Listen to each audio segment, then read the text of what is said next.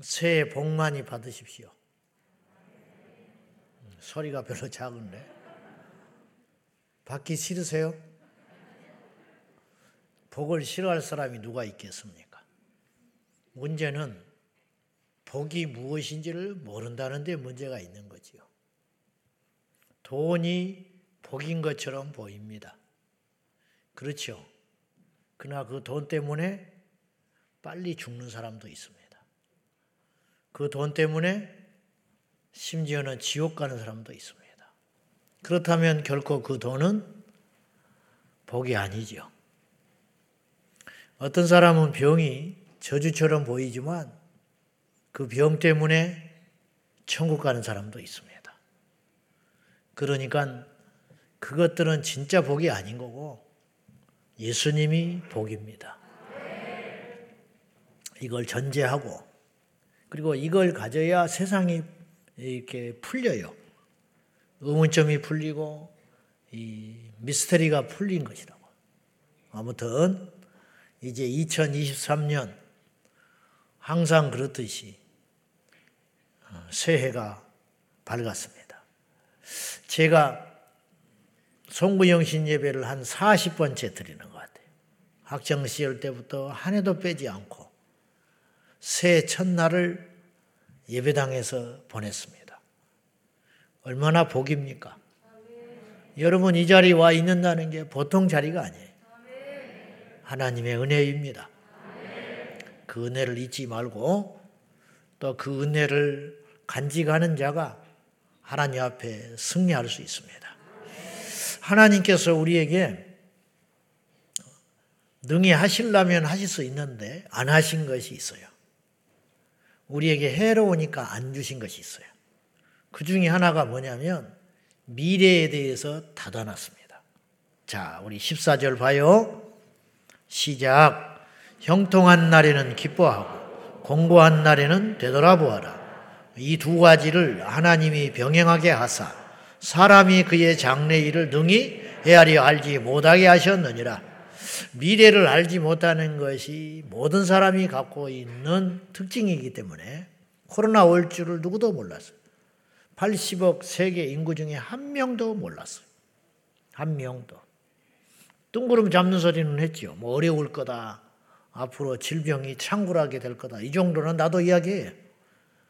근데 코로나를 예측하는 사람이 80억 인구 중에 한 명도 없었어요. 왜 그러느냐? 알고 봤더니 당연한 줄 알았더니 하나님이 그걸 안 가르쳐 주시더라 이 말이에요.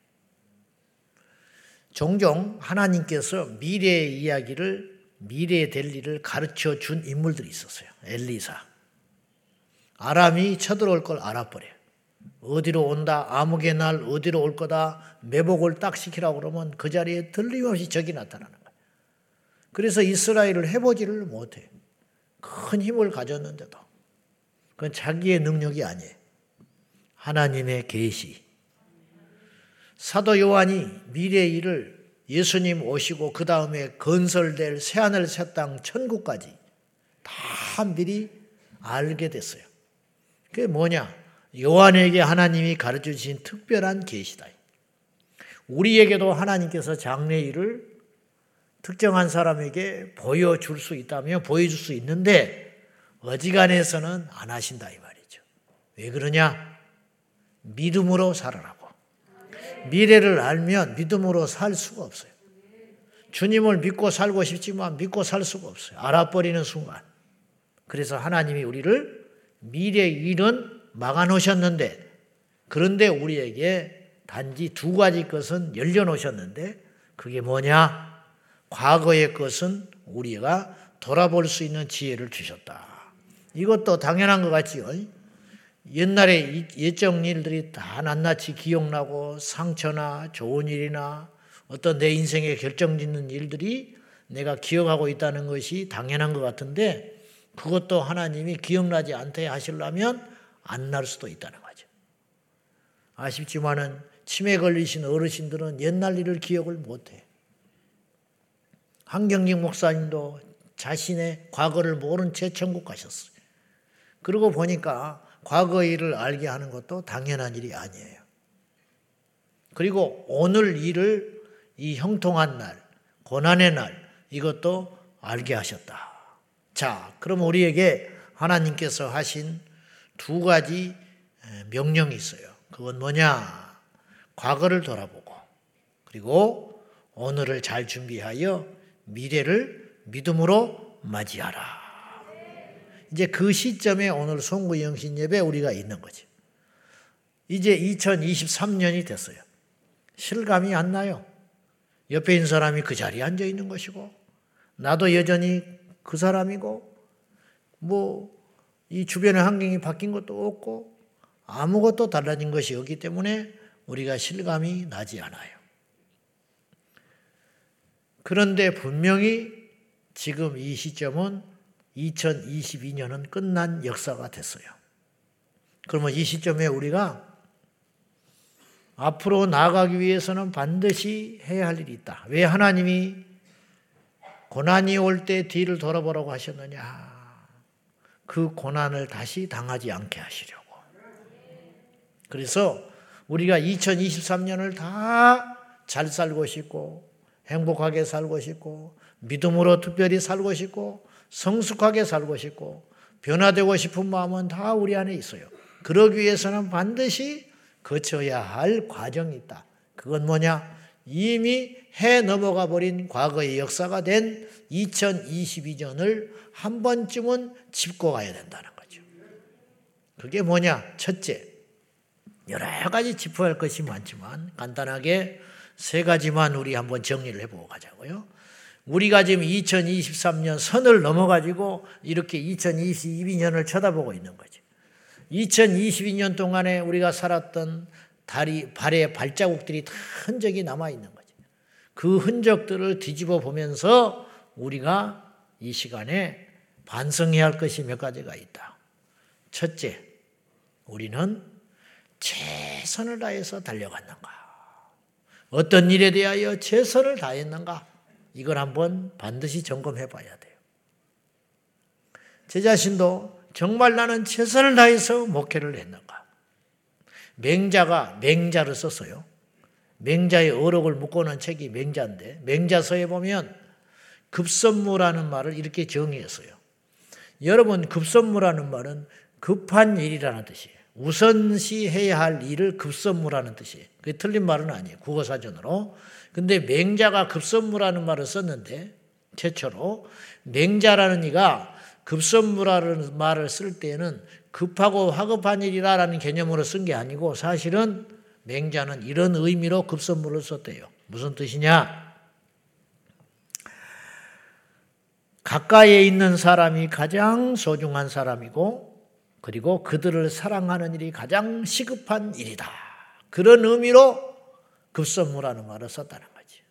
우리는 흔히 이런 착각을 해요.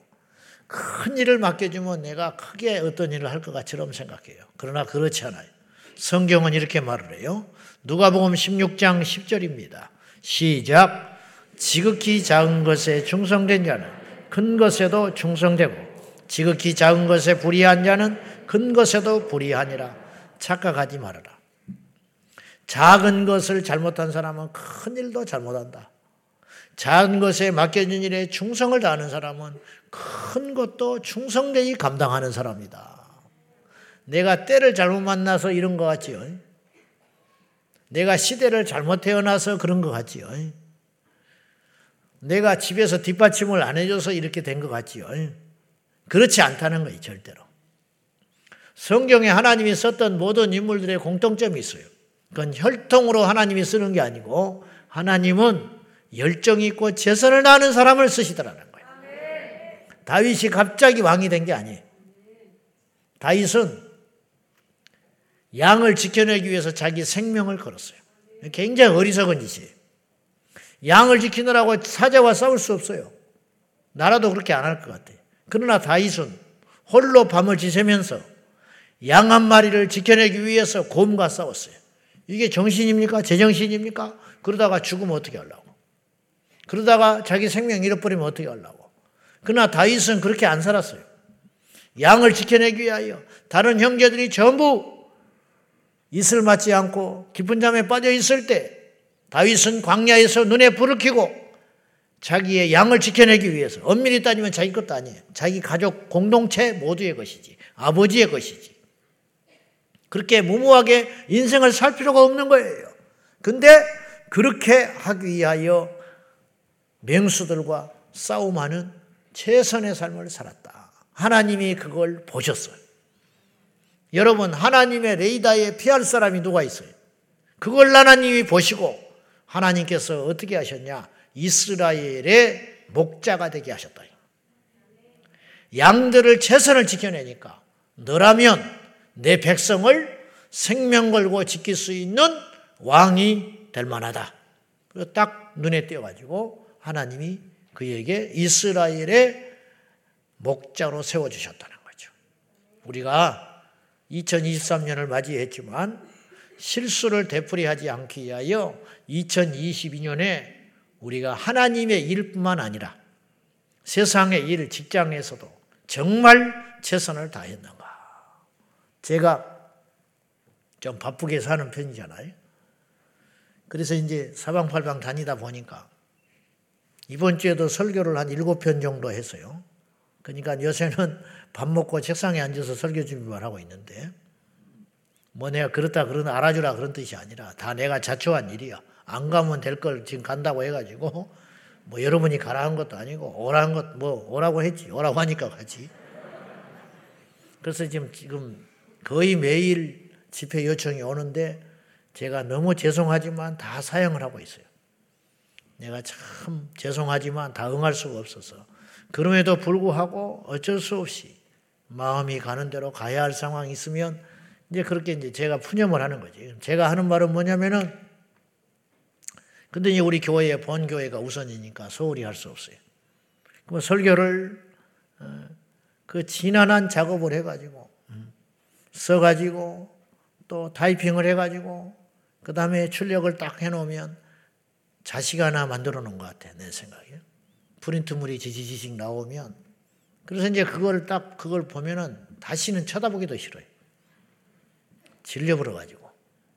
근데 설교하기 전에 설교를 하러 오기 직전에 한 번 더 봐요. 왜냐하면 며칠 전에 해놓은 것이기 때문에 또 여러 가지를 하니까 헷갈려가지고 그래서 다시 한 번 보는데 다시 한 번 볼 때마다 하나님께서 주시는 또 마음들이 있어요. 그러면 또 그걸 또 써요. 그러면 설교가 풍성해진다고요. 그러면 제가 이런 생각을 하는 거예요. 제가 나는 정말로 목회 그리고 설교사에게 최선을 다했는가. 한 번 볼 때 하고 두 번째 보면 또 뭔가 하나님 마음 주시죠. 세번 보면 또 마음 주시죠. 만약에 한 번, 두 번만 보지 말고 다섯 번을 봤다면은 더 풍성한 설교가 됐을 텐데 나는 정말 그렇게 설교를 준비했는가? 책을 한 글을 더 읽었으면 성경 한 구절을 더 읽었다면 1분이라도 더 내가 더 기도했더라면 제이 강단의 설교는 훨씬 더 풍성해졌을 것인데 내가 그렇게 못했구나. 이런 아쉬움이 해가 넘어가서 또 드는 것입니다. 사랑하는 여러분, 우리는 은혜를 아무것도 안 하는 걸로 생각해요. 그렇지 않아요. 진정한 은혜를 아는 사람은 그렇게 못 살아요. 하나님께 받은 은혜가 우리가 너무 크잖아요. 지옥의 불구덩이에 빠져서 1년, 2년, 10년, 만년, 천년이 아니라 영원히 지옥의 불구덩이에서 살 우리를 주께서 아무 공로 없이 아무 조건 없이 예수 그리스도만 믿는다는 그 이유 하나만으로 뚝 건져가지고 우리를 천국에다가 옮겨놨잖아요. 이게 은혜지요. 그렇게 큰 은혜를 받았는데 우리가 과연 하나님 앞에 최선을 하지 않을 수가 있겠냐? 그건 아니다. 이양지사 이제 작년이 돼버린 2020년을 뒤로 하고 올해 2023년 우리 최선을 다하여 달려가는 저와 여러분 되시기를 축원합니다. 방지일 목사님이 그런 말 하셨어요. 썩어서 가느니 달아서 가리라. 가만히 있어도 썩는다 이 말이에요. 가만히 있어도 시간은 가게 돼 있어. 가만히 있어도 여러분 늙어요. 가만히 있어도 없어진다고. 썩어 가느니 쓰다가 하나님께 손에 붙들려 달아서 가자. 멋진 말이죠. 두 번째 우리가 한번 하나님께 깊이 반성할 것은 정말 최선을 다하여 예배하였는가. 52조 주의 성수한 사람도 있겠지만 능히 그렇게 할 수 있음에도 불구하고 안 한 사람이 분명히 있을 수 있어. 요새는 핑계거리가 많이 생겼습니다. 코로나 몸이 안 좋아요. 아, 오지 마라. 오지 마라. 직장에서도 오지 마라. 예배당에도 오지 말아라. 목사님 코 오지 마라. 오지 마라. 오지 마라. 목사님 코로나는 아닌데 열이 좀 오지 마라. 오지 마라. 뭐 이게 당연한 일이 돼 버렸어요. 제 아는 목사님은 부목사님 새로 부임했는데 인사하고 그 다음 날부터 3주를 교회를 못 왔대. 왜냐? 자기 아들이 코로나 걸렸어요. 경리 끝나니까 자기 사모님이 코로나 걸렸어요. 그 다음에 마지막에 본인이 코로나 걸렸어요. 가지고 내리 3주를 교회를 못 왔다는 거예요. 여러분, 주의 종이 주일날 교회를 못 와. 옛날 같으면 이건 손가락질을 받고 교회에서 쫓겨나야 할 일입니다. 근데 시대가 이렇게 바뀌었어요. 그래서 예배가 이렇게 돼버리는 거예요. 물론 무슨 말인지 알겠죠. 저도 주의를 빠져먹어. 내 평생에 내가 예수 믿고 작년에 작년에 사실은 딱 1년 됐어요. 송구 역신 예배 두 번째 예배 드리고 2부째 사실 내가 말은 안 했지만은 2부째 예배 드리고 저 1층에서 로비에서 인사를 하는데 오한이 확 와버렸어. 아, 이거 뭐가 왔다. 내 코로나가 아니기를 바랬지만은 그것이었어요. 16세 교회 나가서 발 디뎌서 예수 믿고 난생 처음으로 주일날을 병상에서 핸드폰으로 누워서 비참하게 예배 드렸어요. 그 심정은 누구도 몰라. 우리는 정말 최선을 다해서 예배하였는가? 이것이 무너지고 있습니다. 이거 하나님 앞에 깊이 참회하고 올 2023년 어떤 일이 있어도 우리가 주일 성수하고 새벽 기도하고 금요 기도회 하고 최선을 다하여 모이게 힘쓰는 2023년이 되시기를 주님의 이름으로 축원합니다. 우리는 세 번째로 반성할 것이 있는데 진정 형제를 사랑했는가? 정말로 사랑했는가? 여러분, 사랑하는 것은 후회가 안 돼. 그러나 미워하면 반드시 후회가 될 것 같아요. 우리가 인생 다 살지 못했지만은 인생 별거 아니. 별거 아니. 확 움켜진 사람이 마지막 웃을 것 같지요. 움켜쥐고 쓸쓸하게 죽는 거야. 나눠준 자는 환하게 웃고 갈 수 있어요. 상대방을 멸시하고 죽이고 미워하고 짓밟고 이기려고 하는 자는 제가 볼 때 아직 죽음의 단계에 와 있지 않지만 우리가 1년을 살아도 후회되잖아요. 그때 더 사랑할 걸. 그때 손 내밀어 버릴 걸. 아이고, 그냥 내가 먼저 미안하다 할 걸. 지금 1년밖에 안 됐는데도 1년에 그렇게 후회하는 시간이 많잖아. 하물며 우리 평생을 마감하는 그 순간에 무엇을 후회할 것 같아요. 와, 전국에 맛집은 내가 다 돌았어야 되는데. 그럴 것 같아요? 아, 내가 그놈 아주 멱살 잡고 패대기를 쳤어야 되는데 내가 이거 죽는 시점에 힘이 없어서 죽는구나. 천만에 내가 뭐하러 그렇게 모진 소리를 했을까? 내가 뭐하러 그걸 따졌을까? 뭐하러 내가 그걸 재판을 했을까? 그러다 우리가 다 죽을 거라고. 아쉽게도 저도 더 사랑하지 못했어요. 더 진성으로, 진정으로 섬기지를 못했어요. 사랑하는 성도 여러분, 이제 지나간 건 다 끝난 거예요. 2023년 우리 제자광성교회여 더욱 사랑하는 지체가 되시기를 축원합니다. 자, 그러면 이제 큰 주제로 두 번째로 앞으로 나가야지요. 2023년이 됐어요. 올해 우리가 몇 가지를 약속을 하자. 첫째, 지나간 옛정일에 사로잡혀 살지 말자. 이건 정죄받는 거예요. 인생은 어제를 사는 사람이 있고 오늘을 사는 사람이 있고 내일을 사는 사람이 있어요. 음. 어제를 사는 사람은 망하는 거예요. 트라우마에 사로잡혀 가지고. 음. 옛날에 한번 소리 들은 것으로 평생 헤어나오지 못하는 사람이 있어. 너는 그 파마가 안 어울려. 그럼 평생 파마를 못 해버려. 응? 평생 못 해버려. 그럴 수 있습니다. 응. 여러분, 예수 그리스도를 믿는 우리는 그것을 극복해야 진짜 믿음의 사람이에요. 다윗은요, 엄청난 실수를 했어요. 이건 실수가 아니에요. 죄야. 누구를 죽이고 한 가정을 파괴시켜 버렸어요. 그걸로 끝난 게 아니에요. 한 나라를 수렁에 빠지게 생겨. 왕이 그 짓을 했으니까. 근데 그때가 형편없을 때가 아니고 하나님의 은혜의 절정에 있을 때였어요. 최상에 있을 때. 아무것도 아닌 목동이 왕이 돼가지고 공중이 나는 새도 떨어뜨릴 만한 위세를 부릴 때 다윗 왕조가 이스라엘 역사 가운데 최절정이었거든요.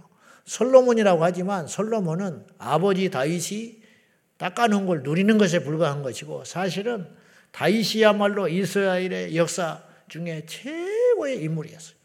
그랬던 다윗이 꼬꾸라져 버렸어요. 여기서 우리는 교훈을 얻어야 돼요. 뭐냐? 절정에 있을 때 조심해야 된다는 거예요.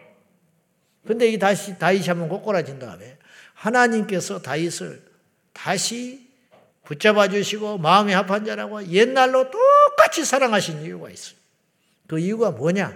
다윗이 놀라우리만큼 과거에서 헤어나와 버려요. 마귀의 입장에서는요, 다윗이 엄청나게 피곤한 인물이에요. 왜냐? 밀었는데 안 넘어져. 이쯤이면 꺾여야 되는데 안 꺾여. 이 정도면 누워가지고 헤어나오지를 못하고 끙끙 앓고 그냥 하나님 떠나버리고 세상에서 제멋대로 살아야 되는데 다윗은 그렇게 안 살아. 하나님이 쳐서 마귀가 쳐서 들어간 것도 아니에요. 죄의 결과로 자기 불륜의 씨앗이 죽어가는데 죽은 다음에 다윗은 옷을 차려입고 옷을 차려입고 목욕을 하고 음식을 먹어버리는 거예요. 왜 그러십니까? 다윗이 역사에 남을 만한 말을 했어요. 그의 신하들에게. 나는 그에게로 갈 수 있다. 내가 죽어서 주님 품에 안긴 내 자식에게 갈 수 있다 이 말이에요. 나는 그에게로 갈 수 있으나 그런 나에게로 올 수가 없어. 그런 걸 내가 어떻게 하겠냐? 오늘 말씀에도 마찬가지. 지혜가 뭔지 알아요? 13절에 보면 이래요. 하나님께서 행하신 일을 보라. 하나님께서 굳게 하신 것을 누가 능히 곱게 하겠냐? 하나님이 굽어놓은 걸 누가 피겠냐? 굽어놓은 대로 사세요. 굽어놓은 것도 하나님 뜻이 있는 거야. 이 모습 이대로 맞는 것도 다 뜻이 있는 거야. 할렐루야! 그렇게 하고 박차고 앞을 향하여 달려가는 거야. 우리에게는 예수님이 재산이니까. 우리에게는 날마다 날마다 새로운 날이 있으니까. 그리스도 안에 있으면 새로운 피조물이라. 절대로 정지에 빠지지 말고 2022년에 넘어졌다고 올해 또 넘어지라는 법이 없어요. 오히려 2022년에 넘어졌기 때문에 넘어진 고통을 겪었기 때문에 23년에는 안 넘어질 가능성이 많은 거예요. 22년에 성숙하지 못했고 바닥을 쳤으니까 이제는 올라갈 일만 남았다. 할렐루야! 그래서 옛 정리를 생각하지 마라. 두 번째로 우리는 똑같은 실수를 반복해서는 안 돼요. 여러분, 한 번 잘못한 건 실수. 두 번 잘못한 건 바보. 세 번 잘못하고 있는 것은 악한 놈이에요. 악한 거예요. 어쩌다가 그랬다 이 말이에요. 그건 우리가 용납할 수 있어요. 그래. 그럴 수 있지. 다 실수하고 살지. 근데 그 다음날 똑같이 그 짓을 했어. 그래 바보 천차이냐 이거. 근데 셋째 날 똑같이 그렇게 해. 그러면 상대하면 안 돼. 그건 악하기 때문에. 우리가 지난날 제가 40년째 송구 여신 예배를 드린다고 그랬어요. 40년째 송구 여신 예배 드리면서 1년에 한 가지씩만 고쳤으면 나는 성자가 됐을 거야. 영자가 아니고 성자가 됐을 거예요. 근데 40년을 송구 여신 예배를 드리면서 성전에서 해를 새 해를 맞이하면서 하나님께 결단했지만 아직 이 모습이 꼴이야. 그건 왜 그러냐? 내 안에 뭔가 잘못되고 악한 것들 그런 것들이 반복되고 있다는 증거죠. 주께서 우리에게 힘 주셔서 악한 일들과 잘못된 일들이 제약들이 반복되지 않는 지혜가 있기를 축원합니다. 마지막으로 이양 시작한 2023년 우리가 기대하고 설레임으로 희망으로 시작하자. 여러분이 다 알 법한 예화를 하나 이야기할게요. 어느 회사에서 신발 만드는 회사에서 아프리카에 바이어를 보냈다는 거예요. 영업사원을 보냈다. 두 명을 보냈는데 한 사람은 이렇게 보고 있어요. 틀렸다고. 왜냐? 한 명도 신발을 안 신어요. 그래서 한 명도 신발도 안 신는데 어떻게 신발을 파냐는 거예요. 한 사람은 눈이 반짝반짝 해가지고 이렇게 보고를 했어. 황금 어장을 만났습니다. 왜냐? 한 사람도 안 신고 있으니까. 가서 이제 신발만 팔면은 끝내줍니다. 그렇게 이야기하더라고요. 누가 과연 그 회사에 필요한 존재냐 이 말이죠. 여러분이요. 하나님은 우리가 과거에 매이지 않고 앞에를 앞날을 기대하면서 사도 바울이 빌리포스 3장에서 내가 옛 일은 잊어버린다. 사도 바울이 옛 일을 잊어버린다는 말은 실수하고 잘못한 것만 잊어버린다는 뜻이 아니에요. 잘한 것도 많아요. 교회도 어마어마하게 세웠고 그러나 다 하나는 잊어버린다. 난 다시 시작한다. 그리고 앞에 있는 표대를 향하여 달려가노라. 그렇게 말했어요. 2023년 여러분이요 잘 됩니다. 잘 될 수밖에 없습니다. 왜냐? 주님이 함께 하시기 때문에 거의 내가 20년 동안 해 넘어갈 때마다 언론에서 듣는 말이 있는데 내년은 올해보다 힘듭니다. 우리나라 망해버렸어야 돼. 20년째 힘들 때. 근데 차들은 점점 더 커지고 집은 뭐 네 돈이든 내 돈이 어떤 집이 점점 커졌고 그치요? 음, 점점 점점 복은 하나님이 주시는 거야. 그러니 세상의 언론은 참고만 하고 우리는 말씀 붙들고 사는 거예요. 세상에 석학이니 똑똑한 사람 그런 사람은 참고만 하고 응 그러냐 우리는 기도하여 하나님 음성 듣고 가는 거지. 올 2023년 희망치 새해가 밝았습니다. 우리가 두려움으로 시작하면 집니다. 이길 수 있다는 확신을 가지고 어떤 경우에도 하나님이 함께 하시며 풍파와 시련과 고난도 뜻이 있다고 믿으면서 이 파도를 헤쳐갈 만만의 준비를 하면서 2023년 예수님의 이름으로 승리하는 저와 여러분 되시기를 예수님의 이름으로 축원합니다. 기도하겠습니다. 좋으신 아버지 2023년 그 어느 때보다 힘있게 시작합니다. 주여 우리 제자 강성께 모든 지체들과 영상으로 예배하는 전 세계의 성도들을 붙잡아 주사 어떤 상황 어떤 시련 속에서도 이삭은 자기 사는 모든 그대 군동에 기근과 가뭄이 있었지만은 하나님 말씀에 순종하여 애굽으로 가지 아니하고 하나님의 뜻에 온전히 복종했을 때 그 해에 백배 결실을 한 것처럼 주여 23년에 우리 성도들에게 백배의 영적인 열매, 백배의 기업의 열매, 백배의 삶의 열매가 맺혀지도록 축복하여 주옵소서. 예수님의 이름으로 기도하옵나이다.